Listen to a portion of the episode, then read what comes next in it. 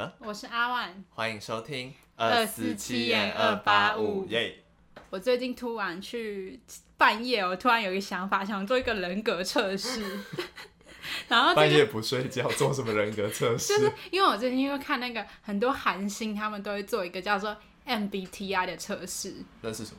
就是有一个专家，他就把这个测试把大致分为十六种人格，然后里里里面会有蛮多题问题，你要在十二分钟内解答，就是要最直觉的答案咄。咄逼人对然后。你就要赶快，就是因为他要让你最直觉的选，所以你也不要选太中立的答案，这样比较测验度会稍失去一些鉴别度。所以反正他就是针对一个人格的测试这样。那我半夜的时候突然心血来潮，我就做了这个 MBTI 的测试，而且你做完你还可以去查有哪些韩国明星可能跟你是同样的人格，你更贴近哪一个明星这样。好，我就是一个主人公个性。嗯，那主人公个性呢？他说这个全世界只占了二点四趴的人口是这个个性。哦，那我来解释一下主人公个性大概是怎样的性格。好，我来判别你准不准你？对你来看我是不是这种类型的人？他说主人公的人格类型是天生领导者，然后会充满激情，会魅力四射。大概占人口两趴嘛，然后他说他常常会是政客，就是政治家或是教练、老师，就是要启发他人，然后他们会有一些天然的自信，然后潜移、哦潜移默化影响周围的人，帮助就是别人团结合作，然后我们自己也可以从中获得自豪感与快乐。你觉得有准吗？怎样？嗯，关于天然的自信这一点，我是给过。呃哦，那个他还提到说，主人公的人格个性会散发真实关怀，还有利他主义的光环。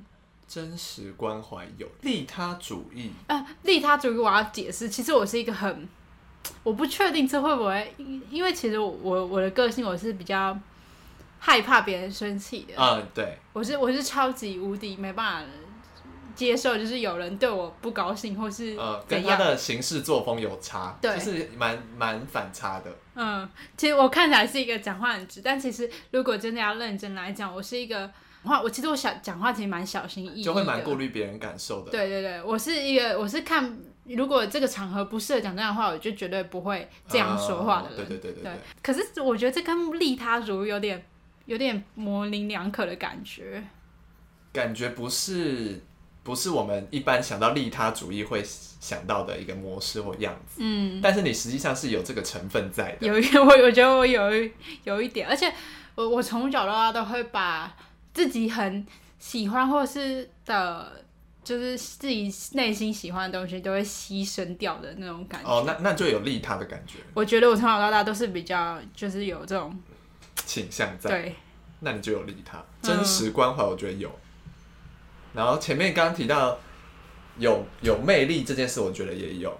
谢谢谢谢。对，但是哦，然后有领导性这件事，我觉得也有。有吗？我有领导性啊。可能在我们要去吃哪一间餐厅跟 咖啡厅要去哪一间，这件事蛮有领导性。那应该相较之下，是我完全没有想法，显得你很有领导哎、性。那到时候你可以做做看，然后再跟大家分享你是什么性格的人。好好好，你再说一次那个测验叫什么 M MBTI 测试。？MBTI。我之前有听过一个测试，是你会得到一串数字的，嗯，我不知道的人格。哦，我知道那个我也有做过，但我觉得那我有点看不懂。哦啊，好，反正我之后再去做一些这个测试，有有机会再跟大家分享。来来跟大家分享一下，这个跟我同样人格的明星有哪些？哦，几个这才是重名人这才是重点。是奥巴马，奥巴马跟我同样的性格，还有宋仲基，哦，这两个是 different type。就是他们可能都会有一些这种这种表现，人格的表现就有一个自己的魅力在吧？啊。好，大家可以去做，我觉得蛮有趣的。看大家可以测测测看到底准不准，符符不符合自己内心。没错，说不定你跟阿万一样都是主人公。对，那换我分享，我最近呃承接前两集都在跟大家分享搬家的事嘛，不是搬家了，改改造房间的事。嗯那因为改造房间，我最近就购买了一些植物。那其实一直以来都是对植物这件事情有点害怕的，因为我算是有一点植物杀手。回溯到我很小的时，也没有到很小，反正就是很久以前，我那时候以前好像有一一些活动是可以认养那个盆栽，然后我那时候就对自己有一些雄心抱负，我觉得我一定可以照顾得很好。然后我就领养了一个盆栽回家，然后我把它挂在我家窗台外面。结果大概回来两天吧，那个盆栽就被偷了。你不是一个绿手指哎、对我甚至想对它绿都没有办法。对，所以我到那后面就一直对于植物有一个憧憬在，但是我一直迟迟不敢把魔爪伸向它们。嗯，然后到去年我就想说，因为大家不都说多肉植物很好养吗？就是小盆的那种多肉植物很好养。就不太需要照顾。对对对对对，然后我就想说，嗯，那刚好学校有在卖，我就想说，那不然我就先买一些多肉来测试一下好了。哎，果不其然，全死了。为什么啊？我不知道，我给他们，我还我跟你讲，我还特地给他们最好的环境，因为他们不是需要照光嘛，嗯，我就把他们放在窗台，然后他们好像需要一些多肉自己专用的沙石跟泥土，这样我还上网买专用的，我全部都给他们帝王级的待遇，他们怎么回报我？全死了。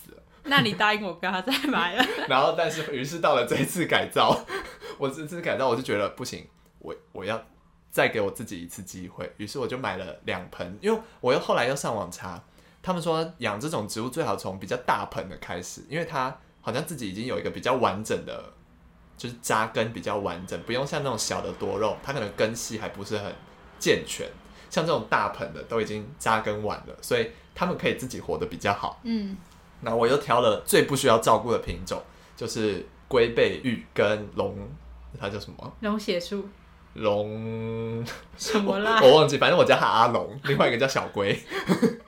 阿龙跟小龟就是我房间的新伙伴。那我就很紧张，我真的很紧张，因为我是去那个建国花市买的。嗯，我想说，我需要去寻求专业的知识。然后我在买的时候，我就问他很多问题。我就问他说：“那这个盆栽大概一个礼拜要浇几次水？然后一次水大概要浇多少？那照顾上有没有什么特别需要注意的？那需要施肥吗？那照阳光需要大概照多久或什么之类？反正噼里啪啦问了一大堆。然后我就觉得，OK，我现在有很多背景知识，我现在已经不是从前的那个我了。嗯，我就把他们带回家。但是带带回家几天后之后，我就开始发现它们有点不那么健康的迹象，尤其是小龟。你注意看最底下那一片，它已经有点黄掉了。我真是不知道这要怎么办。可是哦，可是我看有些人养那个龟背玉也会这样，你就是把它嗯根剪掉，好像就可以了。就是你把不要的剪掉。哦，真的吗？嗯，怎么办？该不会我才是那个吧？对啊，你才是那个把植物顾因为我。看有些人有养，然后他们就是会把它剪掉，对吧？对，然后反正我就是这几天看到他们稍微有点没那么健康，然后我就为此还做噩梦。我有一天梦到我我房间的植物全部死光，我好伤心。那真的是还蛮难过，的。结果我隔天起来发现阿龙长出新的苗了。你看，你就在那里，它所以旁边，人家说它旁边长出一个小的新的。梦跟现实总是相反。对啊，，所以我那天，因为我现在就是秉持着，我那时候我之前不知道听谁说你要跟你的植物讲好话，于是他现我现在每天都称赞他们，我每天看到他都说你好棒，你们好棒，加油，你们好棒。然后他就长出新的苗了，我现在对他充满信心，希望他可以好好活下去。自然健康的生长。你是不是觉得我很像在看一个疯子讲话？没有，我觉得，可是其实呃我刚刚说完说要把新的叶子剪掉之类，但其实我也是植物，我还是动物杀手，这超可怕，也是导致就是因为我养动物或植物都是很呃很细心照顾它们，但其实最后的结果都不太好。以后有机会可以跟大家分享那难过的伤心故事，好，希望你不要讲到哭出来。不会，倒是还好。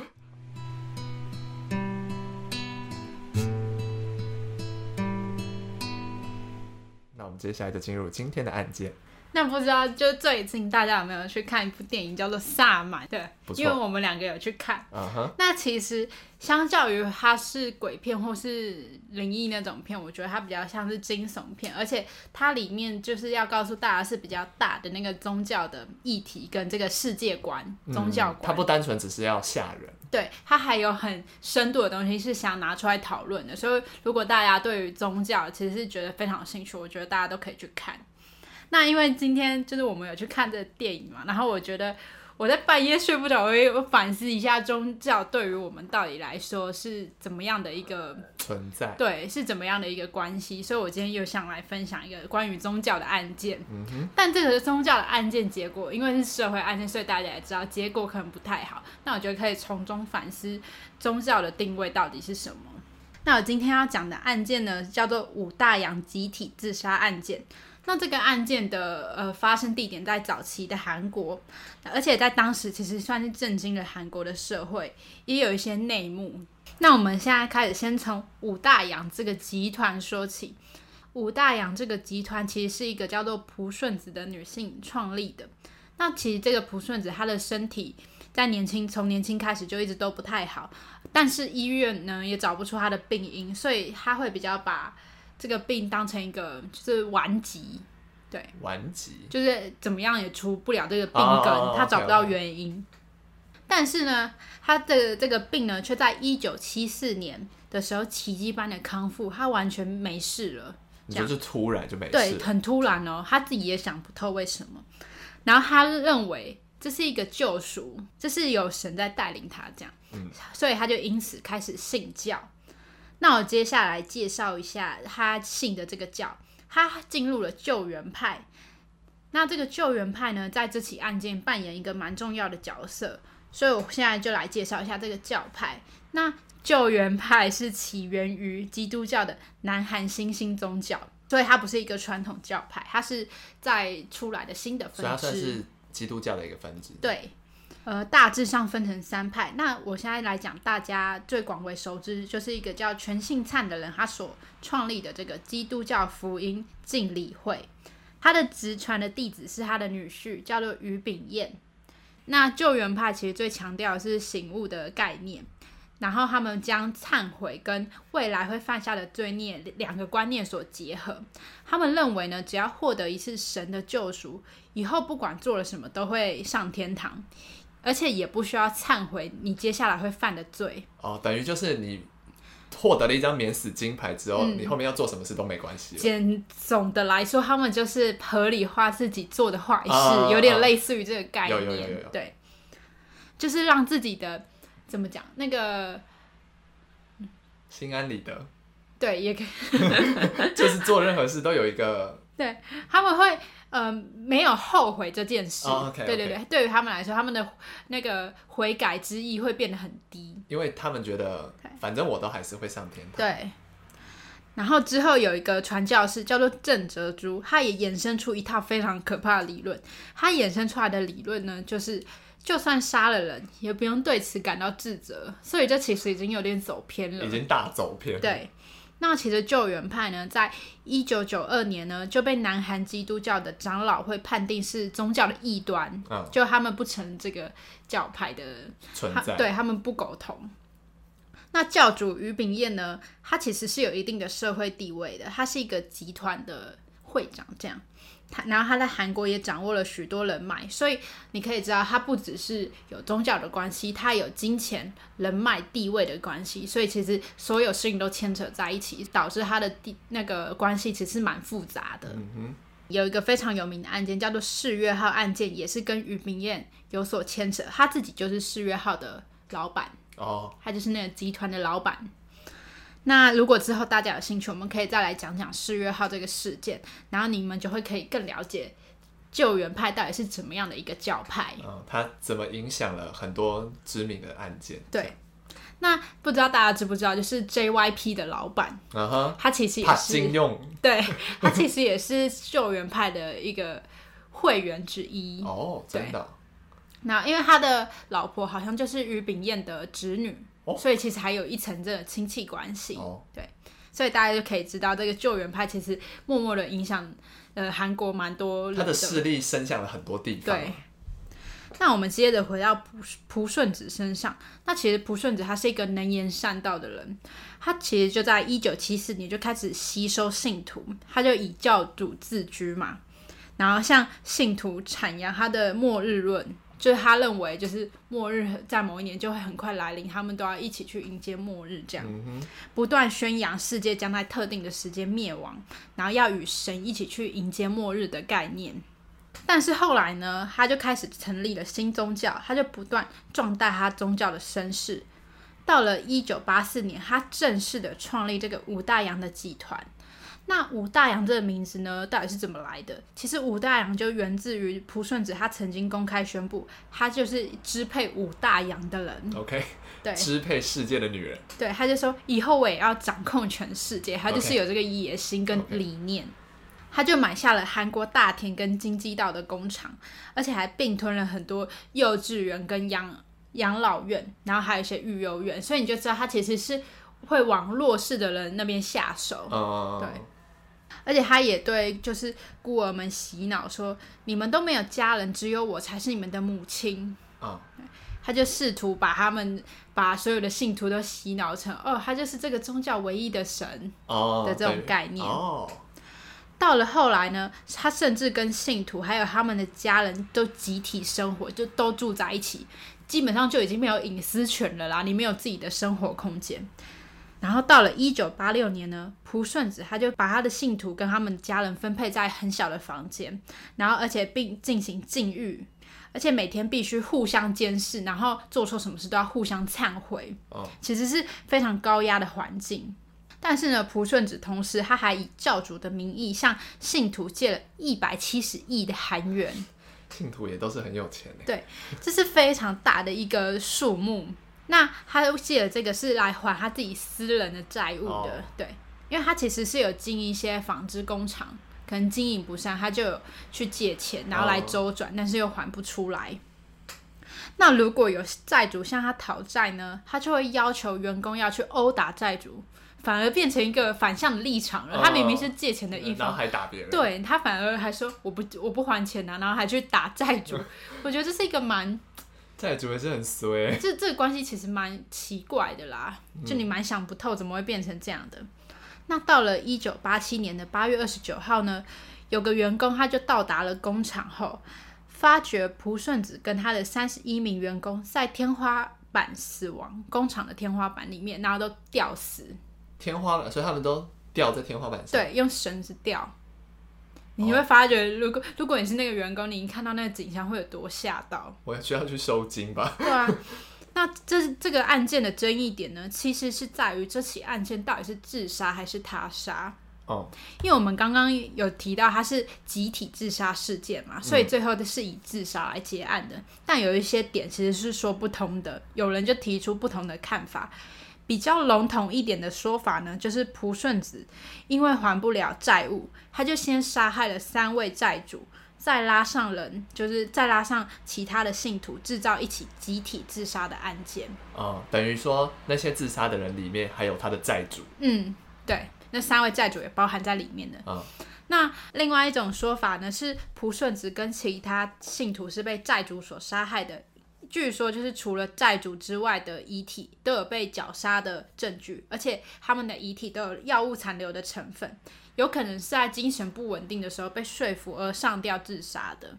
哦，但是也有职员在后来提出说，哦，其实三位债主在事件发生以前就已经被除掉了，对，所以警方就是也没有什么头绪。但最后因为啊这是蛮重大的社会案件，所以他们最后还是给出了一个结论，是以集体自杀来结案。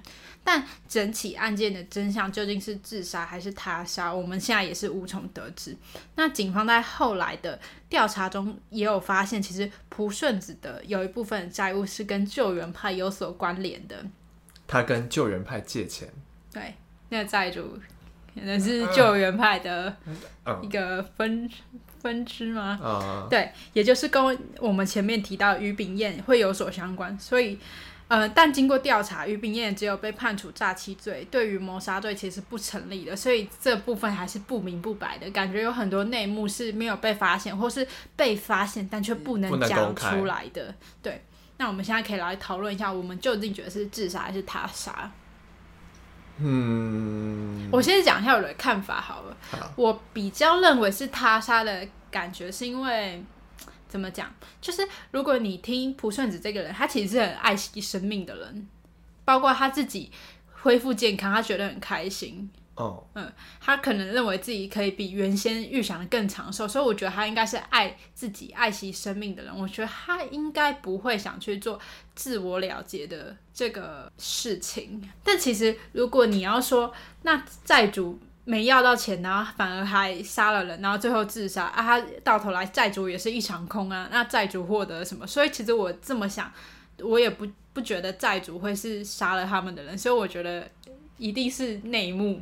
我自己觉得，哦因为我也觉得不可能是债主杀，因为老实说，那些信徒跟就是蒲顺子，因为是蒲顺子借钱嘛，嗯，但信徒其实跟这个借钱的事情没有关系啊，就是没有必要集体杀了这么多人，嗯。而且最后债主也挂了啊，嗯，那他得到了什么？他没有得到任何，对啊，我就觉得这一点很奇怪，债主他自己到头来是一场空啊。所以就这个这个利害关系好像不成立。嗯那如果是自杀的话，因为其实也有那种就是宗教力量导致的自杀案件，嗯对，所以我不知道他们这个宗教在他们心里到底种了多深。嗯可是从他们愿意跟蒲顺子一起生活，到像你刚刚提的很多就是不人道的生活方式来看，我会觉得自杀的可能性相对高，就是因为毕竟你刚才说蒲顺子是一个能言善道的人，然后如果他真的把这样的自杀行为形容成是一种救赎的话，我会觉得在那样子的生活环境长期生活下来，人或多或少都会精神耗弱，就会判断是非的能力就会没那么好，所以我觉得自杀还是有可能。我觉得信徒自杀是不可能，但蒲顺子跟那三位债主的呃死亡的原因，我觉得是需要探究的。嗯，就是感觉这两个事情是可以分开的。嗯，对。而且有一个题外话是，嗯，我有看到有一些文章里面有讲到说，蒲顺子他到后面的洗脑教育，他不是有一段是有对孤儿说，你们没有家人，其实只有我才是你们的母亲吗？嗯后来有逐渐扩大到，他是用广播在放，每天晚上都会定时播放这一句话。就是一直洗脑，不对停，的让。大家每天都一直读这一段话，一直读，一直读，一直读，就是一个洗脑教育的概念。就是错的事情，你听久了，感觉好像也变成对的。那也一定会有很多人觉得说，啊、邪教很明，这很明显就是邪教，为什么他们还会傻傻的相信并跟从蒲顺子？我觉得我可以来解释一下为什么他们会有这样的想法，就是。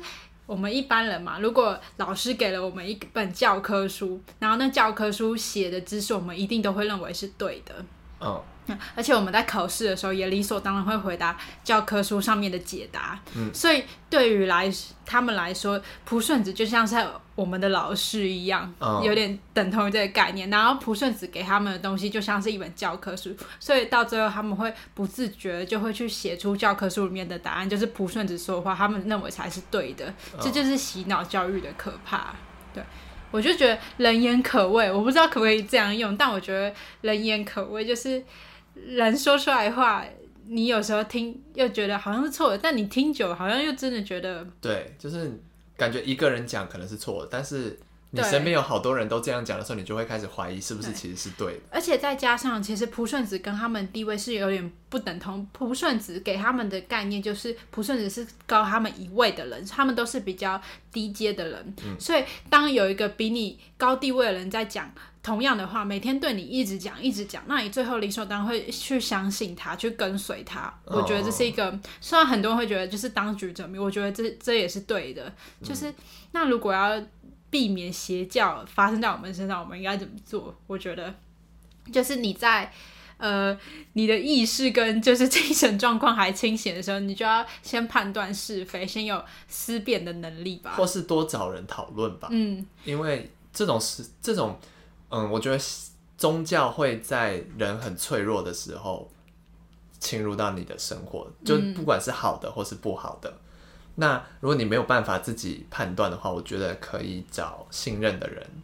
可是蒲顺子偏偏就是个狠人，他就找把他的家人跟信徒都全部接到这个对对对对，工厂面这就是比较极端的案例了。对啊，所以我觉得宗教这个东西哦，我觉得还它的可以讨论的东西太多了。嗯，而且它的面向太广，就是你嗯不能直接说它好或不好。嗯，对，所以这个课题我们还是留给听众自己想想看。对啊，就大家可以思考宗教在你们生活中的定位是什么了？你是相信宗教呢，还是你是不信呢？我们都可以一起来讨论看看。对对对，反正，呃，如果说一个信仰了，不一定是宗教，你可能是对某个人的崇拜，或是某个事情的执着。如果这件事情可以带给你力量，那同时不要去伤害到别人，这件事情就不会不好。嗯，好，那我们今天的节目就到这边结束了。我是彼得，我是阿万。我们下次见，拜拜